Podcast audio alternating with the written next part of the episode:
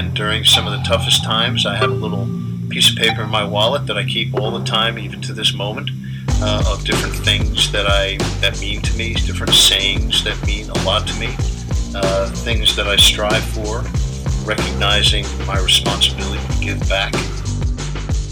Reoccurring mantra I got into in college where I would just say, I'm going to break the mold. Two days after my second injury, my dad flew out to Indiana and we drove home. Went right up to my room, slept for a day, and then I woke up the next morning. I spray painted my wall. No quitting me.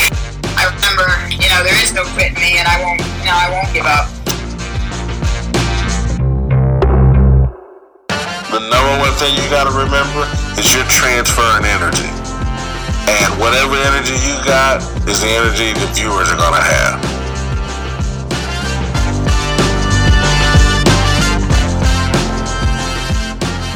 You are listening to Intentional Performers with Brian Levinson, where we talk with experts of craft about their journey and what they have intentionally done to be their best self. As we talk with them, the hope is that we uncover intentional gems that you can use in your life. Now, let's kick it over to Brian to introduce this week's guest.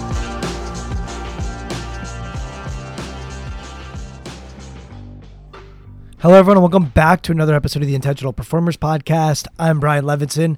Really excited to have you with us today as we have another great guest on the podcast. But before we get to today's guest, I want to let you know how you might be able to help us out here at the podcast. First of all, thanks for listening. Thanks for being here.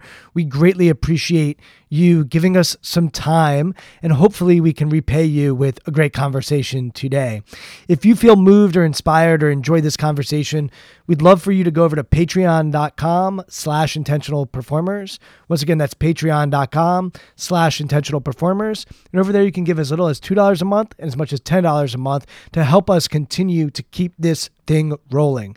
So thanks to everybody who has already subscribed and written a review on iTunes or shared these conversations with a friend. Uh, please continue to do so. And we're very grateful to have you as part of our community. Now to today's guest. Miranda Holder is somebody who I got introduced to because she is part of the executive coaching world and she went to the same program that I went to at Georgetown University and she has a background in sport. So we're going to get into her journey that involved rowing. So she was a three sport athlete in high school, and then she found rowing in college, and she competed at an elite high level when it comes to rowing. She then became a rowing coach, which she's going to share with you today, and ended up being a coach at Georgetown University for rowing uh, for a number of years. And that journey led to her ending up becoming an executive coach. And today, she spends a lot of time working with people in all walks of life in the corporate space, but she considers herself to be an insight wizard. And she's going to give insight into how she came to develop her eye for coaching, both rowers and people in the corporate world. So she uses her observations and intuition to hold up a mirror to individuals, and she helps them see themselves and their situations more clearly. For the people who are brave enough to do the work, there's an incredible person, leader, an idea of innovation ready to surface. And she tries to unpack and help them figure out exactly how those people can show up. So she loves to work with people on authentically being the best leader or the best CEO that they can be, while also taking risks to maybe start a company or refusing to settle into a career path that doesn't elicit joy and excitement. So she loves helping people unlock their potential. And at her core, she loves coaching. She loves helping people on their journey and their path. So I know you're going to love this conversation with Miranda. So without further ado, I'm so excited to present to you Miranda Holder. Miranda, thank you so much for coming on the podcast. Just some background before we get started on, on how we got connected. Uh, I met somebody at a uh, conference slash training seminar, and that person told me, "Oh, there's this husband and wife that both were Division One coaches."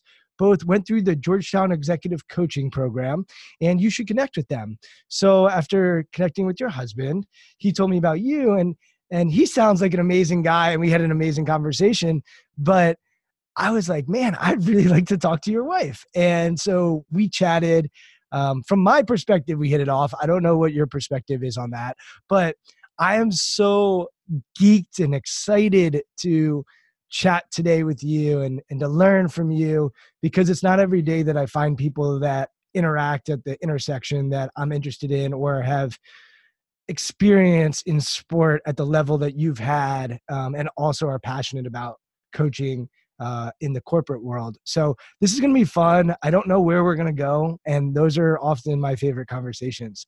So where I'd love to start is to find out about your rowing and when rowing first came into your life, how it came into your life. So if you could start there and paint that picture, uh, I'd love to hear about your experience in rowing. Love to start there. So um, I played three sports in high school: uh, basketball, soccer, and I ran track um, in the springtime. And uh, I was in, in my narrative of myself, I was not particularly good at any of those. Um, I was really strong and I was fast and I could outwork, I think, a lot of people, uh, but I wasn't necessarily um, highly skilled, as they say. And so I knew that playing that sport at the collegiate level or any of those sports, A, it wasn't my passion, and B, it was unlikely that it was going to happen. Um, my dad had actually rowed. He was a member of Union Boat Club in Boston and had spent summers like fixing shells and stuff. Um, which for the layman out there are it's another word for boat. Um, and so I figured that I, heard about rowing and I heard you just had to be tough and strong. And I was like, well, I'm, I'm those things. I'm tough and strong. I'm not really much else, but, but I can do that.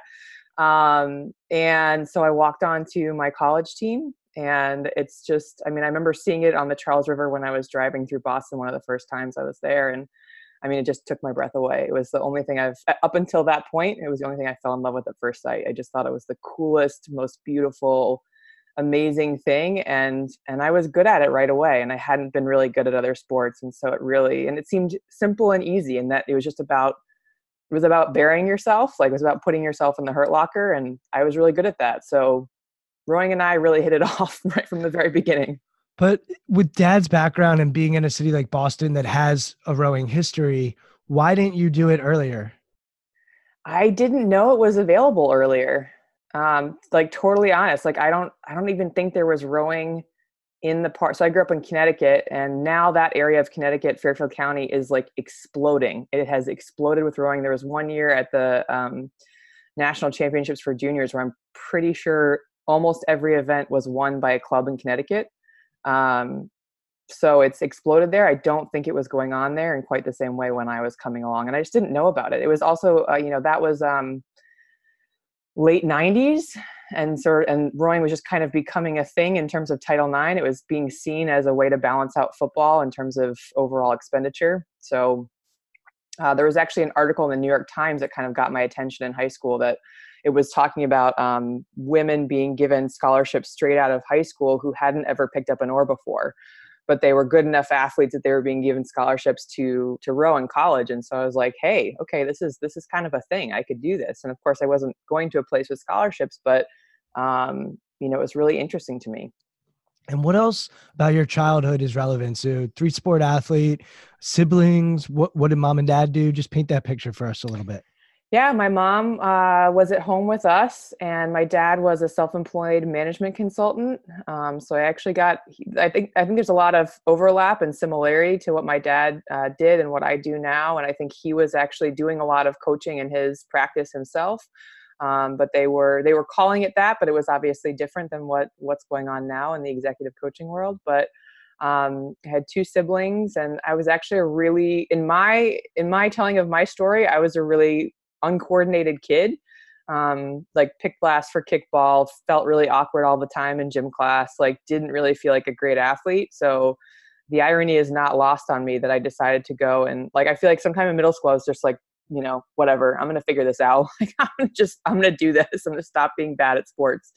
Um, and I just sort of put my nose down and went, for better or for worse what about you or, or, what about the values that your parents instilled in you allowed you to take that leap? A lot of other people would just be like i'm bad at this. I'm going to go as far away from it as possible. Is there anything that you can pull on or any threads that allowed you i'm thinking of the word grit to to keep going and moving moving toward where you wanted to go? Yeah i mean i don't know i feel like i had kind of an old fashioned upbringing in the sense that you know our like that was right around the time that computers were coming into homes. Um, and we had a really small TV. Like people, my friends didn't believe we had a TV because they were like, "No, you don't have a TV in your house." And I was like, "No, I do." And they're like, "No, you don't. We haven't seen it." And I was like, "That's because it's like you know, it's like two inches big and it's in the corner of our living room under some books." So you know, I was my screen time was really limited. Uh, I had a lot of chores to do. I was I was outside barefoot, you know, most of the year. so I don't know. I just I feel like the kind of experience that my parents provided for me in terms of having me be outside, having me be active, having me be an important part of the family and working hard. You know, uh, I think that was a lot of it. You know, they were just taught to work hard and not give up, but like, you know, especially not to quit. Like, I remember trying to quit stuff when I was younger, and my mom was like, nope, you know, you're not going to quit this. Like, you finish what you start. So, I don't know. I knew on some level, I also knew that being an athlete was um, it was part of what I enjoyed. I liked being physical. I liked sweating. I liked competing. Um, I knew that that was an important part of who I was, and so I knew I wanted to continue in college. So to me, rowing was just a way to keep doing the thing that I knew was good for me. I knew. I think I knew on some level, subconsciously, it would keep me out of trouble too. Um, and so I just and I liked being on a team. Um, so I wanted to keep going and working hard. And you mentioned the TV was under books. Were, were academics stressed in the house? Uh, were they talked about and and talk about where you went to college and, and also that experience?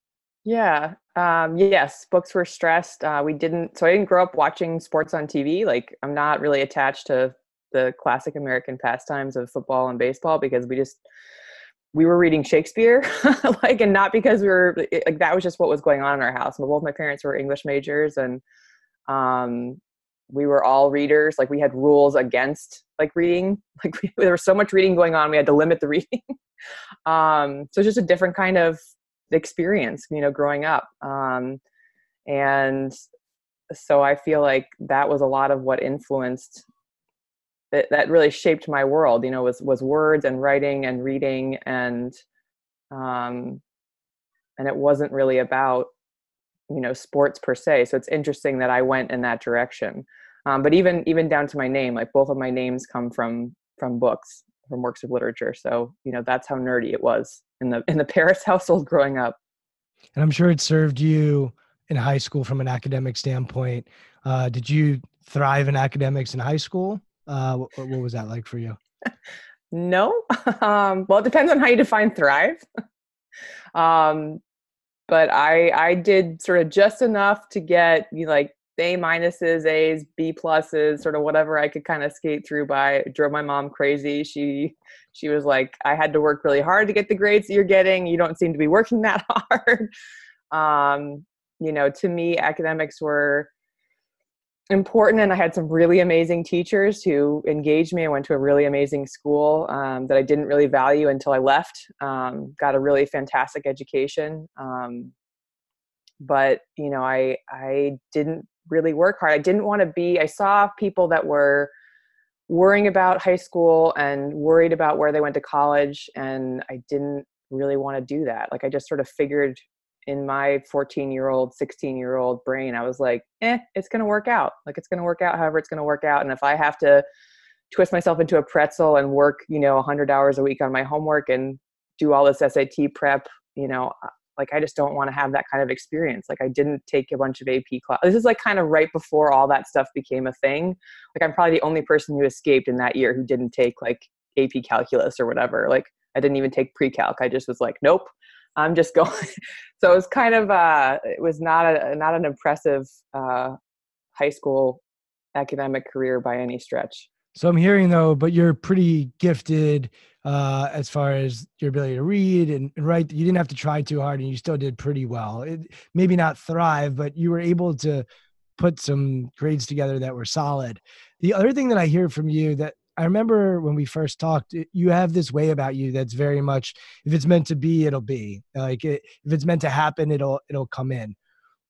Where does that mindset or that approach stem from, come from for you? What's it rooted in?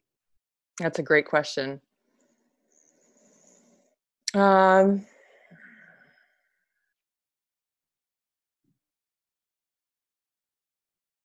I think it probably comes from So when I was a really little kid, like I'm talking like two, three, four, I remember having this experience of being out in the woods. I climbed trees a lot. Um, and I remember looking around, and I, I, grew up, as a side note, I grew up in a very um, spiritual slash religious family, was raised as a, a born again Christian. And so that was, so faith was sort of a huge part of, of how I was raised.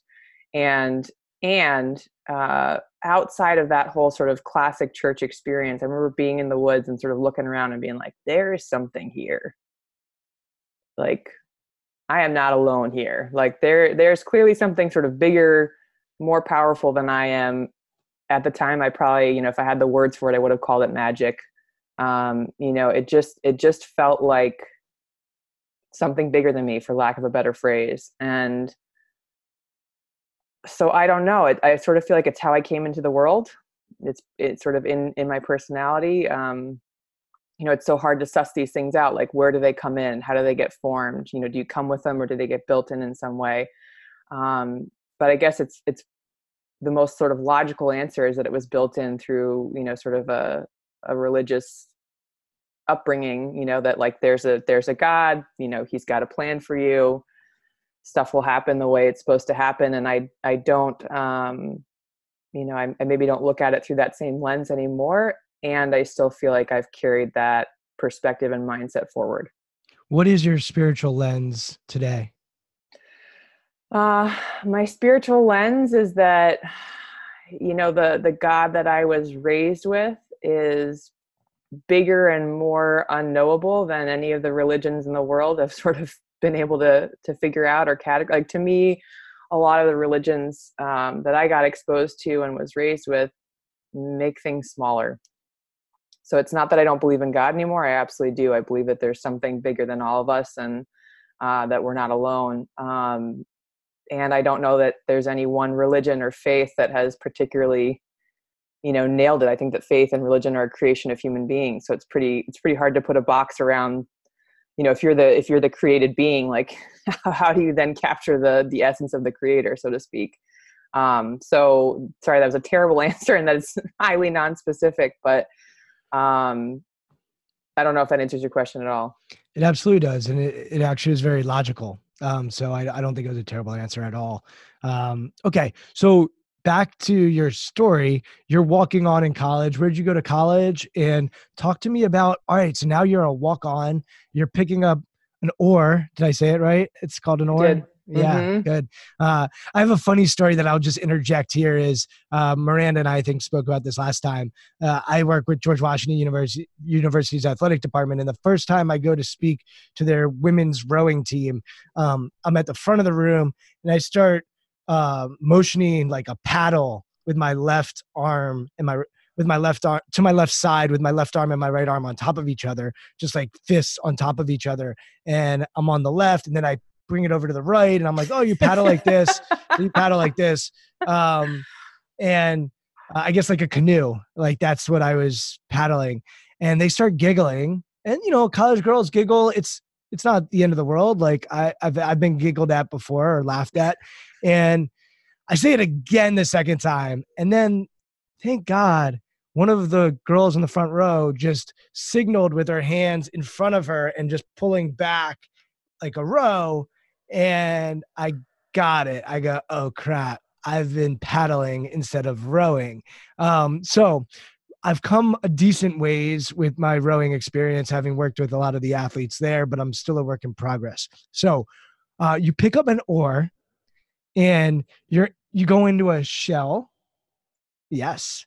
And uh like what's it like for you as you get started with this activity? I'm sure there were other people there that did have experience. Just talk about what it was like to be a novice at an elite level and uh, your your rowing experience. Uh, yeah, I mean, my my experience was um, it was just I don't know, it was just pretty magical to me right right away. Like you get in this, I learned in like a 20 year old men's heavyweight shell, which basically is sort of like um, what's the equivalent here? It's like if you put on a, a pair of skis or try to pick up a surfboard or a snowboard that was horribly missized for you. Like it's it just makes the whole thing much more difficult. Um, but you know being out on the water is such a magical experience and seeing the land uh, from a from the position of the water is so different and, and being surrounded by all the noises and the experiences of being out in the water early in the morning in boston. I mean like i got up at my alarm went off at 4.40 you know all four years of college and people just thought i was like a whack job you know like they were like what is your problem? Like that is terrible. And i was like you know the first 10 seconds after my alarm goes off is terrible but then it's just like i am so pumped to be out of bed and to be out there because and you're out there with like your very best friends you know doing this incredible workout that you didn't think you could do and you like leave feeling like such a badass like i don't know what's better? Like you stay up until like 4 a.m getting like you know blackout drunk? Like i think i'm making better life decisions than you are. Um you know it was it was just it was awesome um right from the get-go and i was just hardcore addicted from the start yeah, the other part that you didn't mention. So you went to Wesleyan, correct? I went to Wellesley. Wellesley. Why, why I say Wesleyan? Because eh, we actually had a T-shirt. Um, because everybody makes that mistake. It's okay. Where the T-shirt was like not not a co-ed liberal arts college in Connecticut. It's a women's college uh, outside Boston. Yeah, I was gonna say, but Wellesley's in Boston, mm-hmm. and mm-hmm. so it's not like you're in Miami um, or you know Los Angeles where it's 70 degrees out at 4:40 in the morning. Um, so but but you're you're there's something in you that was willing to go toward the tough and go toward this challenge cuz okay, like I hear you like there's a part of me inside that says yes, like when I wake up early uh and am productive, like it does pay dividends. And I know for a fact 20 year old me, there's zero chance of me. I would have looked at you like one of those other college kids 100%. And honestly, like the version of me now is I, I still am trying to figure out like what's the sweet spot for me as far as waking up and being productive in the morning. I have not mastered it by any stretch of the imagination. And so there's a jealousy component there too. So I want to unpack that a little bit. Like, what in you was willing to be different or be willing to go through this it's hard. I, I, even even if you love that stuff, there's no denying it's a hard sport. You're out on the water and it's freezing out, and you're up at 4:40 in the morning. Like, wh- why? What? How? If you could just unpack it for me, um, because the rowers at GW, like I hear it all the time. Remember the GW coach like, yeah, why not, Brian? Why don't you come on the water with us? It's it's March and it's 15, 20 degrees. It just snowed yesterday. and I'm sleeping. Um, so what in you found that found that really attractive?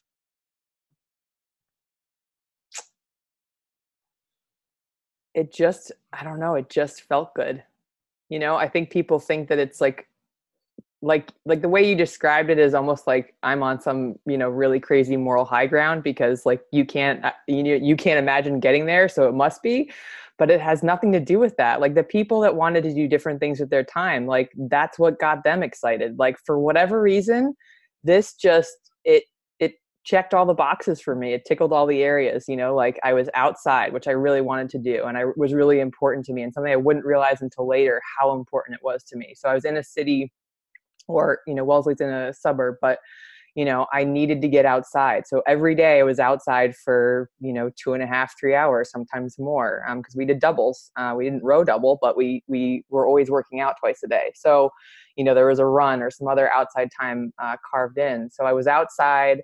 I've always been really attracted to the water. I love the water. I love being in and around the water. So the water was a really huge factor. You're really close to the water. When you're going really fast it feels like flying it's the most amazing feeling I've ever had in my life. Um, like being in a fast, good boat. Um, it's incredibly mentally challenging and stimulating because every single stroke you're trying to make better than the last.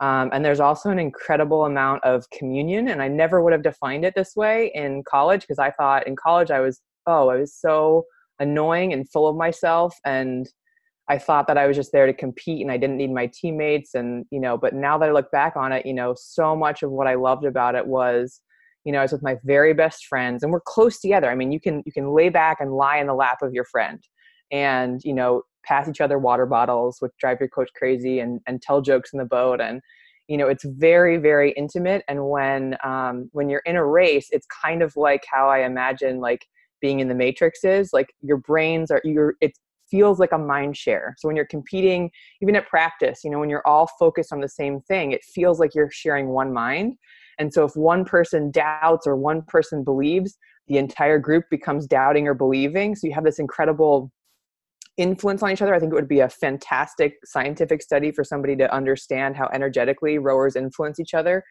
Um, so it, it's just those feelings, those feelings were worth spending time on to me. Um, and I got an amazing, sh- I mean, just phenomenal shape. Like there was nothing that I couldn't do. Um, and it was also, I think, scratching a really big identity itch for me in that you know i had i think i was coming from a, a narrative or a framework of having been an awkward unathletic uncoordinated kid who wasn't cool in her own mind and here i was you know doing really well at a sport in college that i loved and was super psyched at and like i i was just i was good at it so i think it was also stroking my ego and giving me this um this piece of my identity that i've been searching for too and that's pretty hard to to go back from. That's how, deep- how much time did it take for you to get good at it? Um, well, again, it depends on how you define good, but I was, um, my coach, uh, began to encourage me to pursue, at least to sort of think about, um, national team stuff. I think it was around like junior year or something like that. Um, you know, and she was just like, this, this can't hurt to at least explore and for somebody to tell me that i was like what really like me no like so that i think was a huge you know um, area of interest to me like not only could i do this at the college level but somebody thought maybe i had a shot at doing it beyond and, and one of the things i, I really want to try to get your thoughts on is and I, have noticed at gw fast forward a couple years you're at georgetown coaching so i know you have a coaching experience too which we'll get to and so I'm hoping you can help me out. But you know, at GW, there are kids that could row potentially at the national level, um, but a lot of the kids that they have are not at that level. And one of the things that's been fascinating for me to experience with rowers is I always thought that hockey was the ultimate team sport because you literally cannot stay on the ice. You have to go off for a line change and then somebody else has to come on even if you're the best in the world like you're not going to stay on there for more than 60 maybe 90 seconds and in rowing if you're an amazing rower you actually have to slow yourself down to sync with the boat for the boat to go faster if you are just way faster than the rest of your boatmates and they literally can't row as fast as you, the boat's not going to go as fast as you want. And so I've actually come to the conclusion that rowing is the I, I never worked with a sport that's as much of a team sport as rowing is. And so I would love to hear from you how you would psychologically think about yourself in a boat and knowing i don't know if you guys did ergs and and did your own individual times. So in rowing they get these individual times on this machine called an erg and that often is how they figure out who's going to be in what boat. But you might be scoring like a really fast erg time and then have to slow yourself down a little bit to sync with your teammates. So it sounds like you were elite at your college by the time you were a junior. How did you manage what you were trying to do individually with the team? Um, I, I, don't know that I would say elite at my. I mean, I was definitely the the best on my team on the erg, but you know, uh, if you ask any of my college friends, um, you know, one of the things that they love to point out is that I was really great on the erg, but it took me a really long time to translate those skills onto the water. And it was like kind of the running joke on our team, like you know, uh, Miranda, like great on the erg, but you know, not able to figure it out on the water. Those are they're they're not at all the same. The erg measures your fitness and your overall power, and getting in a boat is a whole different animal. Um, so you know, yes, I had a good erg score and I got better at rowing throughout my time in college. I probably didn't really know what I was doing in an actual boat until after college and I started sculling in a single by myself um, but and i wouldn't even characterize it as slowing yourself down it's it's more about blending so it's more about matching the um, you know getting if at least if you're in college getting nine people so eight rowers and a coxswain on the same page um, and getting those movements to sync up. So you can be super powerful in your individual seat. What's really important is that you're moving at the same time and in the same way as somebody else. So you can be as you, you can be your whole sort of powerful, aggressive, you know, whatever self you want to call it. It's just about the fact that you literally can't move without moving in concert or in um, in symphony with other people. Is there anything you would do mentally to prepare for a race or to get yourself mentally where you needed to be by the time you got in that boat that you'd be in the boat? Yeah um, my coach in college was great in that she was she was really into sports psychology and so she gave us a lot of she did a lot of um, she actually had the us at the time the usoc manual on sports psych which uh, from my memory is at the time was not that awesome but um, she actually went through a lot of the chapters with us and so we learned about self-talk and uh, talked about sort of pre-race rituals and so i had i did the same thing you know and i think that having a having a pre-competition um, you know standard way of operating was really helpful. Same things to eat same things to wear same things to do. Um, but i think that the framework that helped me the most is i understood that i if i felt nervous or my legs felt like lead or any of this sort of psychological or physiological things that i was experiencing i understood on some level that those were a creation of um, you know the impending competition. So they were they were good. They were signs that things were going to go well because my body knew i was about to put it through hell. And so i could ground myself you know knowing that that was just a part of the experience um, but it wasn't you know, it didn't mean that anything was going to go wrong. Does that make sense? And yeah. that helped me stay like mentally psychologically even and level yeah, we talk about, you know, getting the butterflies to fly in formation and to interpret nervousness or anxiety as excitement. Um, so that it sounds like you did some of that. Uh, when did you start pursuing the national team? And and I know you have some experience there and face some adversity as well uh, as a rower. Just walk us through through that process. Yeah, so um, let, us be clear. I never actually made the national team, and and was uh, pretty far outside of doing that um, because I'm I'm sort of horribly mid-sized as a rower. I'm some I'm five nine, and at the time I was you know 155, 160 pounds, um, and you know a good elite level rower looks like a really good uh, basketball player um, you know, more like six feet to six three, you know, 180 pounds, 190 pounds, something like that. Um, and so I was, and I hadn't been rowing very long, so I didn't have a good enough erg score to get invited down to train where the national team was training down at Princeton University. So I knew that I was gonna, if I wanted a shot at it, I was gonna have to kind of go in the back door, come from the outside. So what you did at the time, um, and what's still happening now is that you would go and train at a club after college and work with a, a group of pre-elite athletes and try to improve your erg score and or uh, work to get your small boat skills up to, to being good enough to compete with these people that had been invited down to the training center. So that was my goal because you know i was i was shy of the time and uh, but was was good enough that i wanted to pursue it. You know i felt like I would regret it if I didn't sort of give it my my full effort. And I was wholly unexcited by sort of jumping into my career right after college. I was like, I want to give this a shot. I want to see if I can do it or not. And if I if I can't do it, you know, great. Um, at least I'll know, uh, and then I can sort of start my career. So I, I built my post college life around training twice a day, and then the work was kind of squeezed in the middle. Um, and and how did that go for you? Um, it was really fun and it was awesome. Um, and then and then it wasn't. Um, so I think my second year, um, I had some pretty good results, and for me at the time, that was finishing in the B final at uh, or the second level final at uh, what's called a national selection regatta in the women's single. Um, and so that's basically trying to get the trying to get the attention of the national team coaches um, as you're competing alongside other pre-elite athletes who are trying to do the same thing and also you're in the mix with national team athletes. So you know i remember at the time like you know beating somebody who had been to the olympics before that and just feeling like i was on top of the world. And then um, if you fast forward you know a year uh, that was in march think of 2005 and so then in march of 2006 i was no longer rowing because at the time i'd been diagnosed with a heart condition and so sort of just like that, you know, a few years out of college, this whole dream just sort of went poof. What was that like for you?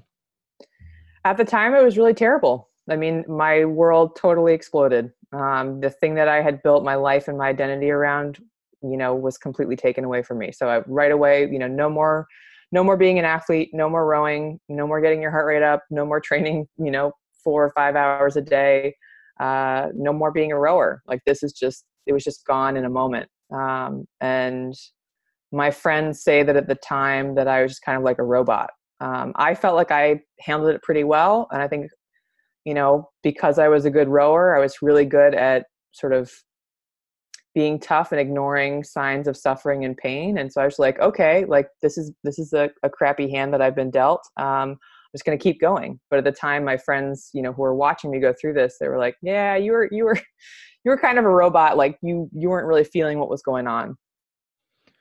That's such an interesting uh, I'm just reflecting on some of the clients I have where they get injured and their sports taken away from them. And some of them, it's not forever. Like it sounds like this was a quote unquote, I'm going to use this word, but death sentence when it comes to rowing.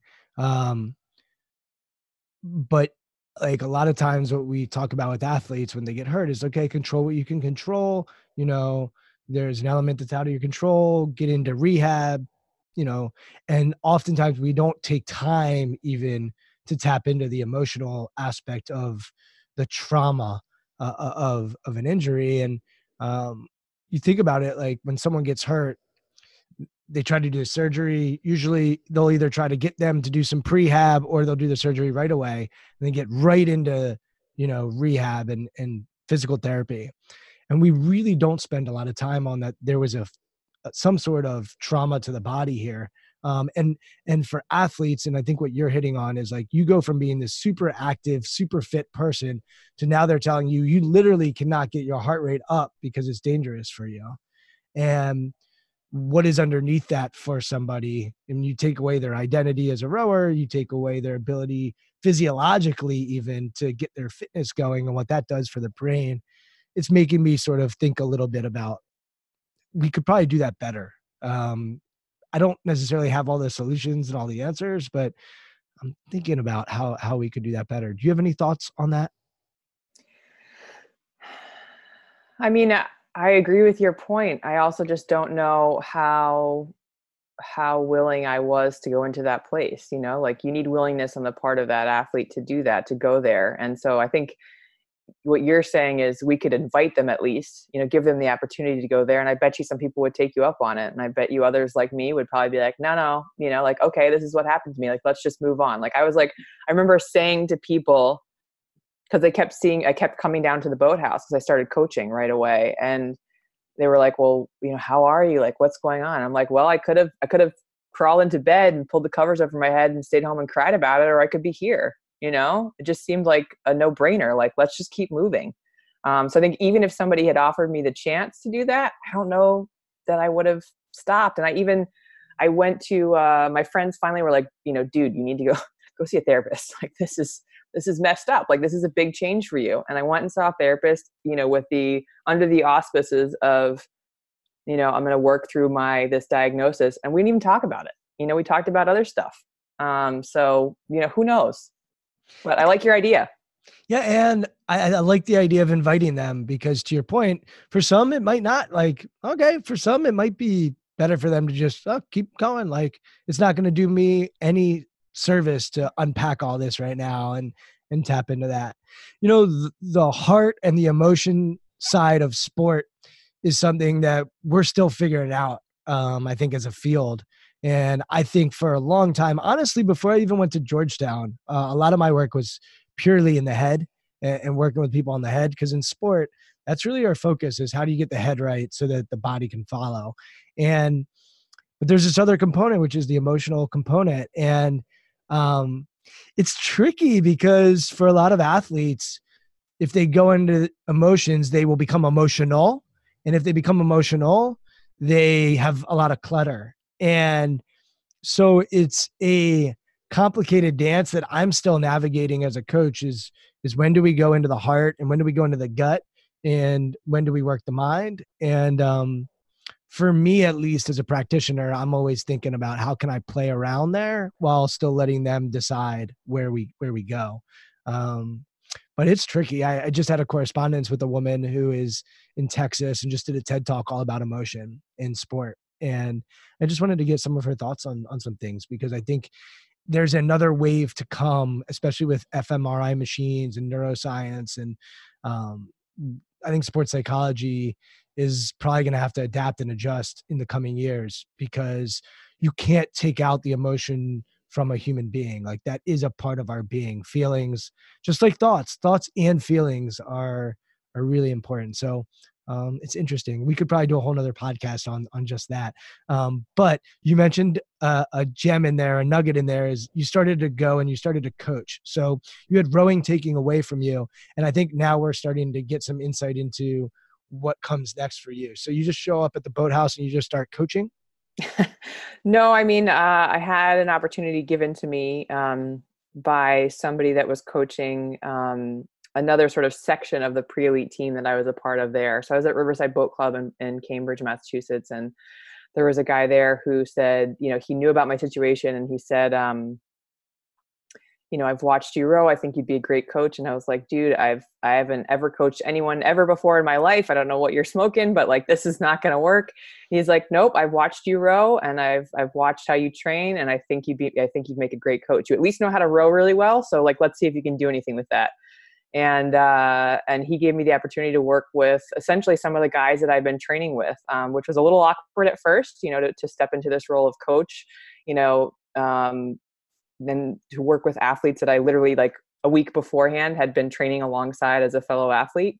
Um, and let's just be clear, it wasn't like I was like the best person in the group by any stretch of the word. So, um, you know, but that opportunity literally redirected my entire life because it turns out that, you know, I loved coaching and it gave me an opportunity to stay involved in the sport that I wasn't ready to give up yet.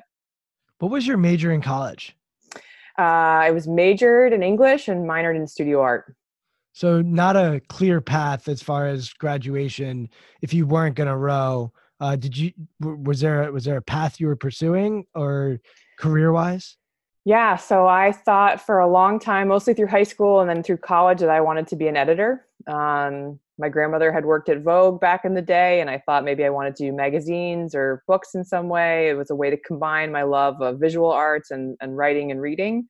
Um, so I'd done internships and was prepared to do that. And at the time, I was actually a copy editor at an advertising agency, and I saw that as kind of my first foray into editing. But it turns out when you took rowing out of the equation, that I was wholly uninterested in what I was doing professionally.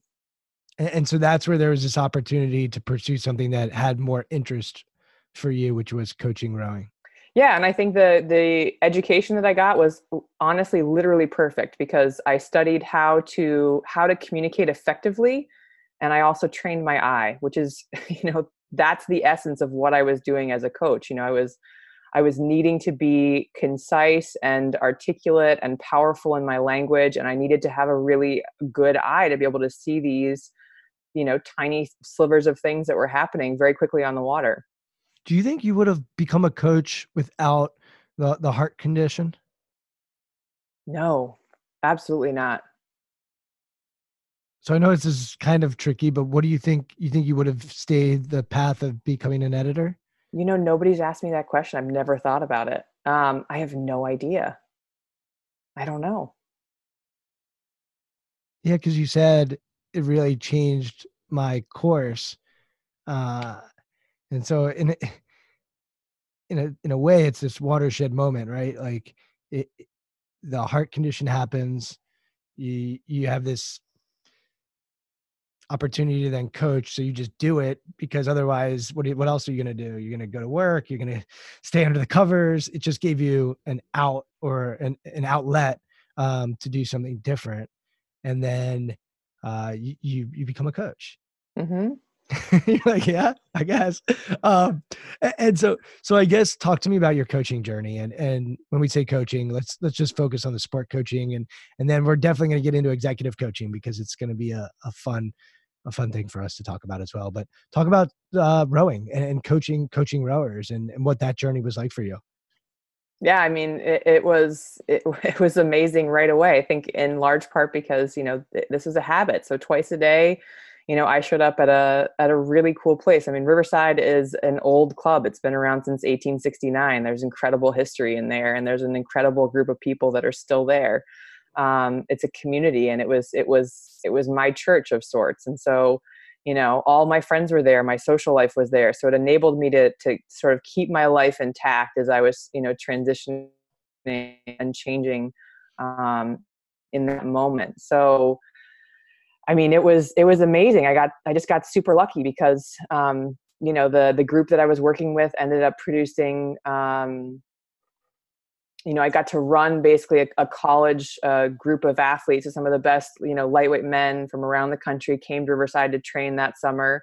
And I got to take them to sort of the summer regatta series and they did really well. And again, like, I don't think that that was in any way me. I think that I had these really amazing athletes to work with, and they made my job super easy and gave me a lot of confidence in my coaching right away. I also got the chance to uh, tag along at the World Championships that year. Um, and see the lightweight men's eight so that the lightweight men's eight for the national team came out of that same training group that i was a part of. And so you know i got to go and see rowing at its you know most high level you know within six months of picking up a megaphone which is just i mean such an incredible opportunity and gave me such a um, a vision of of high level rowing. And so you know right away I just I had so much fun and got so much exposure and I got so much great mentoring and training right away and so it just it, seemed like a no brainer to keep going and I just I loved it. Um, and I also got really lucky in that uh, this wonderful university right up the river, Northeastern University,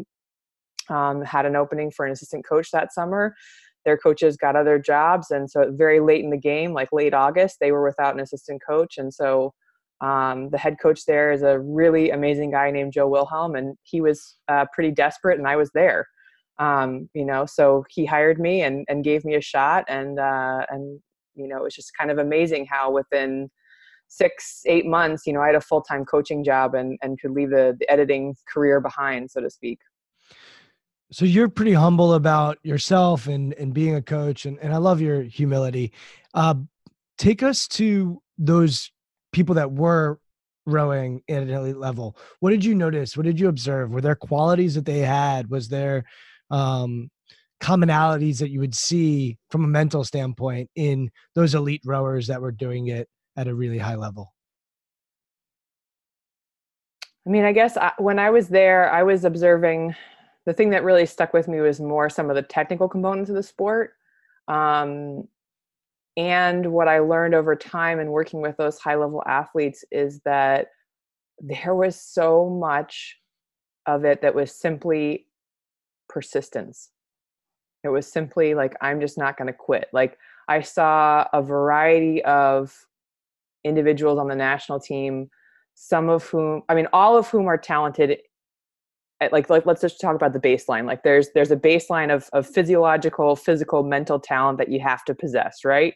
And then once you're kind of in this you know 1% or whatever you want to say the subsection of of humans um, you know within that there were clearly people that were more or less talented from each other either physically or otherwise. And you know among that group there were some people that maybe that would resemble would have resembled me like just wouldn't quit like just would not give up showed up time and time again just kept getting better kept pushing you know wanted to be on the national team and then and then they did it. Um, so the the persistence was really incredible to see um, especially i got more exposed to that seeing like the us athletes in particular.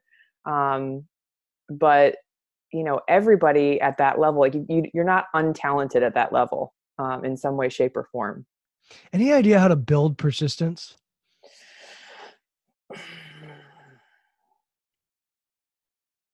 Actually, I'd say I fundamentally disagree with that premise. I don't know that you can build it. There you go. So you think it's innate?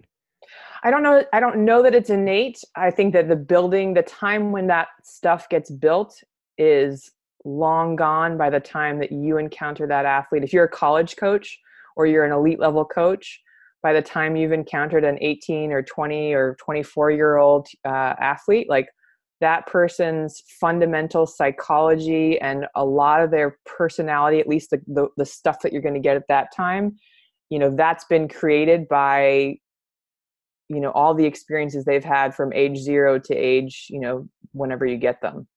So uh, from a parenting standpoint how do how do you instill persistence in in kids?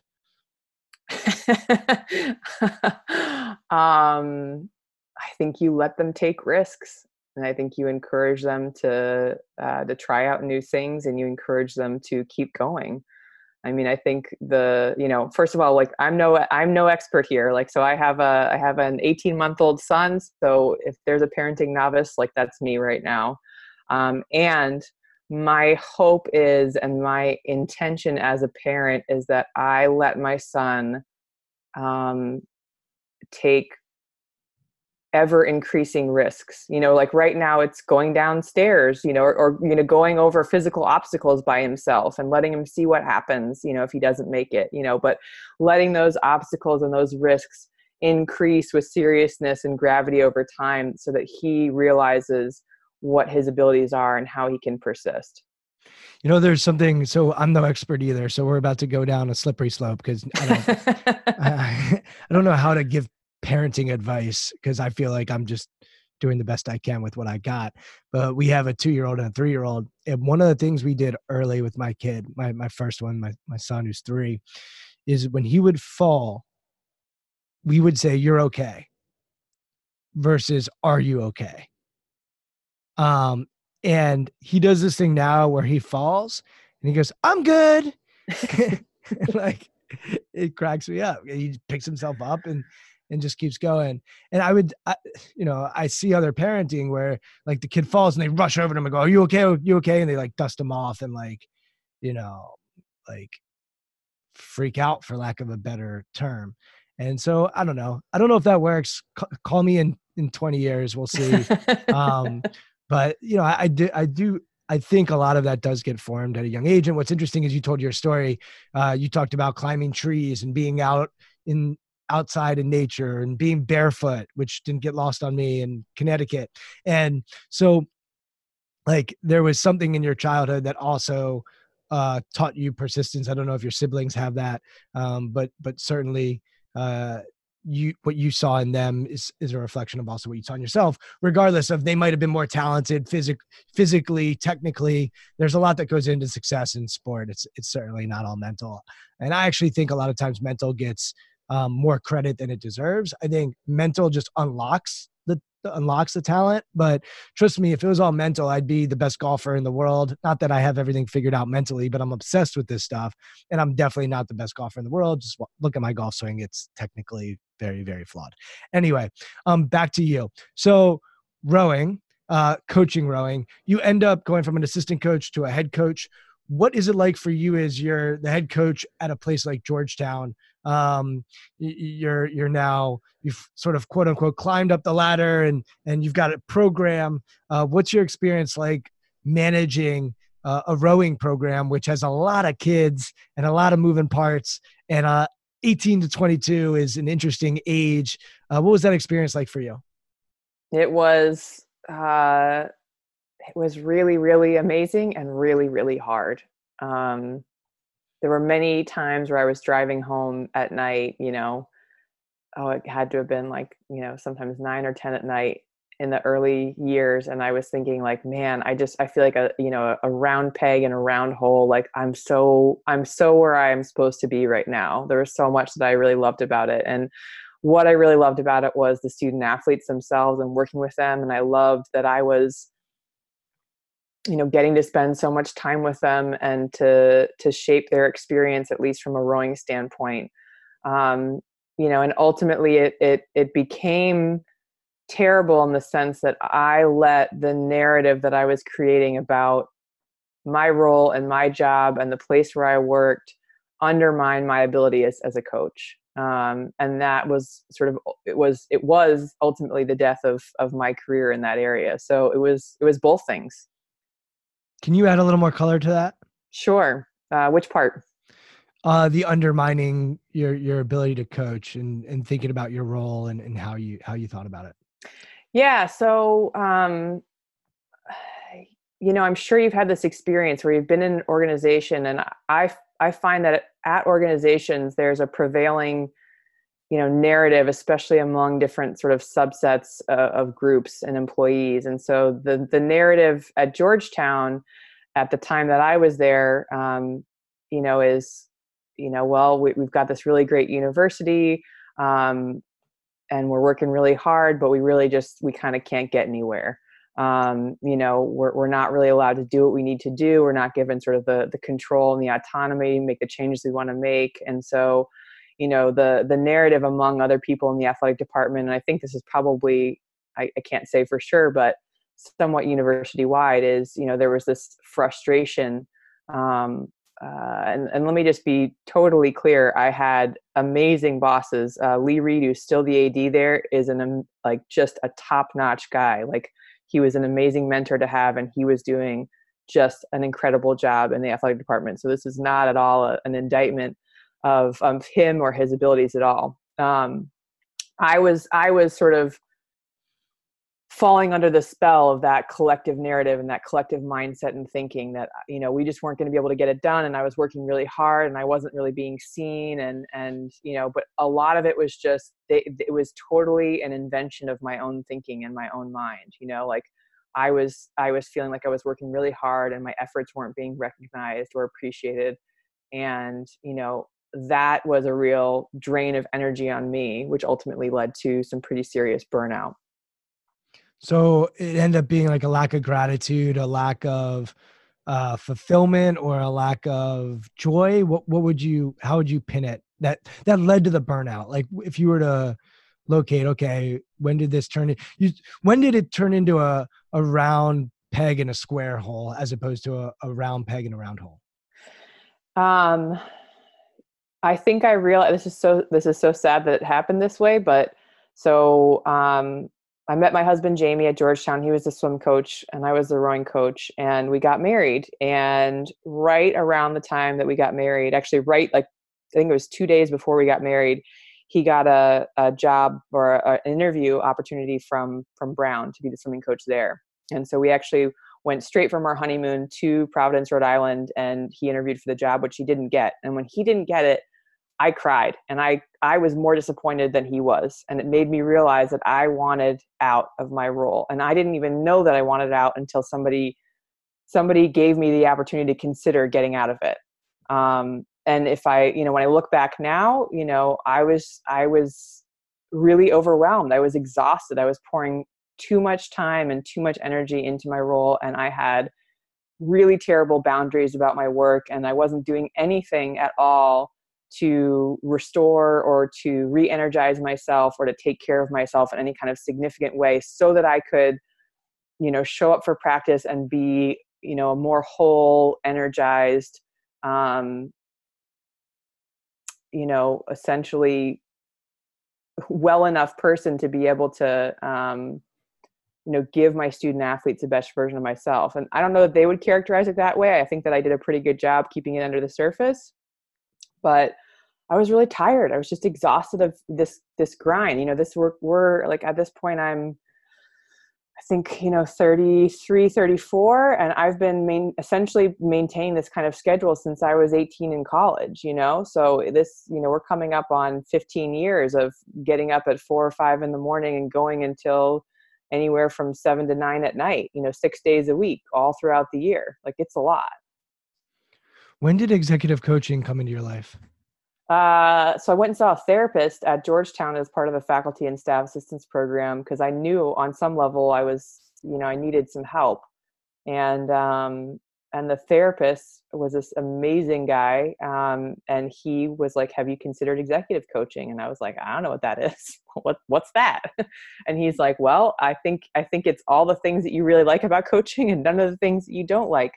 Um, he didn't put it that way, but uh, he basically explained to me that Georgetown had a great executive coaching program and he could hook me up with some people. Um, and I started talking to other executive coaches, and it just it sounded like um, it sounded like the answer to my un my the the prayers that I wasn't aware of at the time in my heart.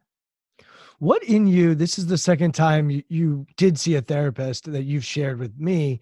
What in you allows you to go get help in in both those cases. I know the first time you said, "Well, my friends were like, you have to go see someone," and you're like, "Okay, fine, I'll go," and then you didn't really talk about maybe what was really going on.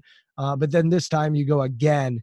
Uh, because the reason I'm asking this question is is pretty loaded. It's I, I'm around a lot of sport coaches, and very few of them, not very few, many times they are not willing to get help. Um, and so I'm curious, like in that space that you were in, where there was like ego involved and there was uh, you had that sport coaching mindset of grinding what allowed you to open yourself up to to get help?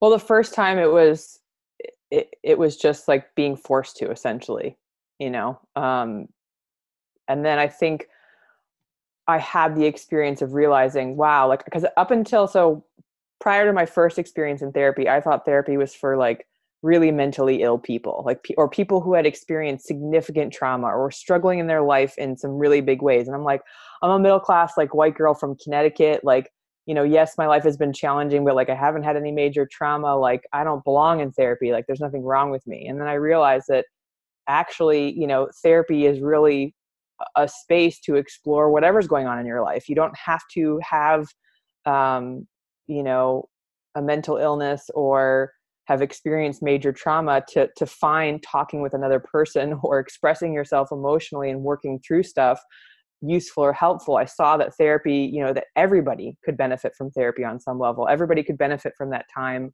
out of uh, out of your normal life. So i think that my first experience in it changed my mindset. So the second time i could say hey i, I need to go do something with these feelings. Um, i need some help uh, and it you know, I, I wouldn't say I'm great at asking for help, but I could at least do that.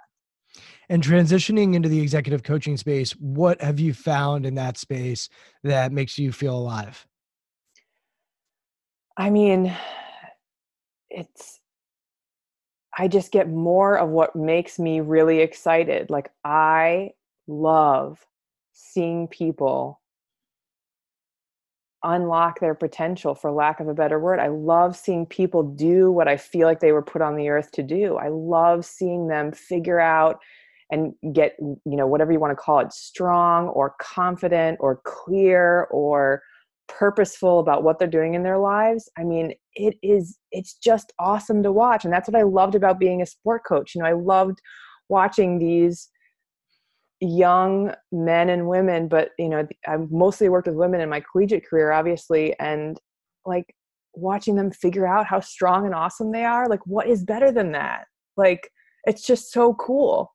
Um like seeing what they could do and how they could transform that they have this power and autonomy to do that to themselves and their bodies is just it's awesome. And so i feel like in executive coaching i just get i get more of that experience um you know more of that time to be with people you know helping them be who they want to be. Um i don't know to me like if you had asked me you know what do you want to do with the rest of your life? If you didn't have to get paid or you know make it a, make it a career i would i would have said like you know i really like having real conversations with people. Like i hate small talk. I don't like cocktail parties and talking about the weather and like telling you what i do or whatever I really like getting down to the nitty gritty of like what is going on for you as a fellow human. Like what are you in the middle of right now? What what are you struggling with? Like what could be better? And that's what I get to do. It's so cool. You know what's amazing? So we're videoing this, but you guys that are listening are only going to see the audio. So Miranda, she started talking, hopefully you could tell her tone completely just changed. Um, and it almost was like she got out of her story and, and just brought us to the present Miranda, which was so awesome. And then she leaned into the camera. Like there was a time where she was pretty close to the computer. It was completely leaning in. And there was such a passion and an energy that you just gave off that made me smile and just made me really become inspired in a lot of ways. And so it was really cool to see it, to hear it, to notice it. And hopefully it came across in the audio. It was in my headphones coming across, um, but I also am using my eyes. So um, hopefully it, it, came across because it really sounds like you found. I'm reading this book about ik- ikigai, which is a Japanese phrase for like when your passion meets your vocation and it's when everything syncs together. It sounds like this is your ikigai. Speaking of Japanese stuff, um, I know you're also a yogi, and if you had asked me how many rowers or I call them like pain sports. So swimmers, rowers, wrestlers, American football, um, runners, uh, th- there's a certain element of pain that they have to deal with, and they have to have the persistence, to use your word earlier, to keep on going even when it's painful. Um, and it's physically painful and somewhat mentally taxing and painful as well. Um, those athletes in my mind are they go more towards marathon running at least in my experience. Like they are the ones who will be running the new york marathon or the boston marathon. And you know there is a mindset that goes with marathon runners that is about persistence and and continuing to go. Yoga to me is different than marathon running. Uh, yoga is is more about being whereas i think marathon running is more about becoming. And um not to say that yoga is easy and as somebody who's you know in the you know bottom 1% of flexibility i can i can attest to struggling at yoga and and having pain while i'm doing yoga but the purpose of yoga is a lot about being and um, there's a meditative component that also exists in yoga so i'm curious how this runner who built her life off of persistence and waking up at 5 a.m. and working till 7 p.m. has it sounds like fallen in love with yoga. So if you could unpack that for me, I, I it just had it as something to ask. I only keep a couple specific questions, but when I was doing research on you, I was really curious about your interest in yoga. Yeah, well, yoga yoga found me because there wasn't much else that I could do, right? You know, so I couldn't I couldn't go for a run. I couldn't go for a 22 kilometer row anymore. Um, but I wanted something really challenging, and yoga felt like that challenge. You know, it was physically very challenging and it didn't get my heart rate up. So it kind of met the criteria of something that I could do. Um, and I will say that yoga is a huge part of my transformation as a human and the yoga teacher um, training program that i went through was i would say the, the gateway drug for the georgetown coaching program it was kind of like helped me you know start to imagine my way there um, but yoga's been a yoga's been the gift that the universe gave me to help me slow down and to help me change my approach and my mindset because i have long been a a doer and um,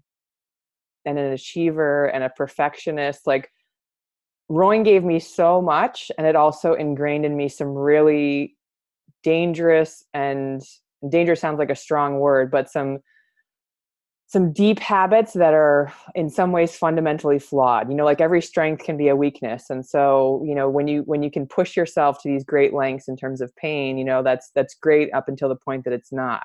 Um and yoga helped me sort of step back from all of that and start to be um, a very different kind of person. It was a really nice um, sort of preparation for what i would ultimately do in terms of executive coaching and i still obviously practice it and draw from it what else do you do to make sure that mentally emotionally spiritually physically you're you're strong um I'm sort of terrible at it right now, but um, meditation or just you know any kind of being quiet uh, for me, I find has a really profound impact. Um, it is the single, the most important thing that I can do, that I am doing, that I struggle to do for my coaching. Um, it makes me a better coach. It makes me a better human, um, and I'm finding it really difficult to do um, with an 18 month old right now. It was really, really easy to do you know every morning when I woke up uh, before I had a kid, and now I'm uh, you know trying to figure out the best way to do it. Awesome. So what I'd like to do is I'd like for you to pretend like you're you're back on the boat and uh in the shell and you've got your megaphone or you guys use like a boat next to the shell or whatever. Um, but you've got your megaphone and you can use that megaphone to broadcast whatever you want uh, on this podcast. So uh, let us know where we can find you uh, online, uh, your website, uh, anywhere on social media, and then anything else that you think deserves a megaphone that people should know more about that maybe they're unaware of. That's a that's a big ask. Um, well, you can email me. Uh, it's Miranda at mirandaholder.com. Uh, you can check out my website, uh, mirandaholder.com. Um, I don't have social media. Uh, I don't spend a lot of time online. Um, I guess I'm, uh, you know, a lot of people would look at the would look at the way that I'm running my business and say I'm not promoting myself enough. Um, but I guess I'm just I don't know uh, like to to my pre to my previous point I'm just sort of over um, I'm over the hustling and the striving and the pushing. I'm into a space where I'm allowing more. So if anything that I've said is is interesting or you have questions or want to learn more, I'd love to hear from you. Um, but other than that, that's kind of all I got. Your social media is under all the books with the TV, probably uh, hidden hidden away somewhere. Um, so I am on Twitter at Brian Levinson. I'm a Twitter fiend. I love Twitter. Uh, not that I have everything figured out either. I think I think one of the big challenges I'm I'm wrestling with right now is where is where is the integration of being and becoming and uh, like still valuing the I'm a doer. Like you said, you're like I'm a doer. Uh, yesterday, I had lunch with someone and they looked at me. They're like, "You're a doer." I'm like, "Yep, I'm a doer."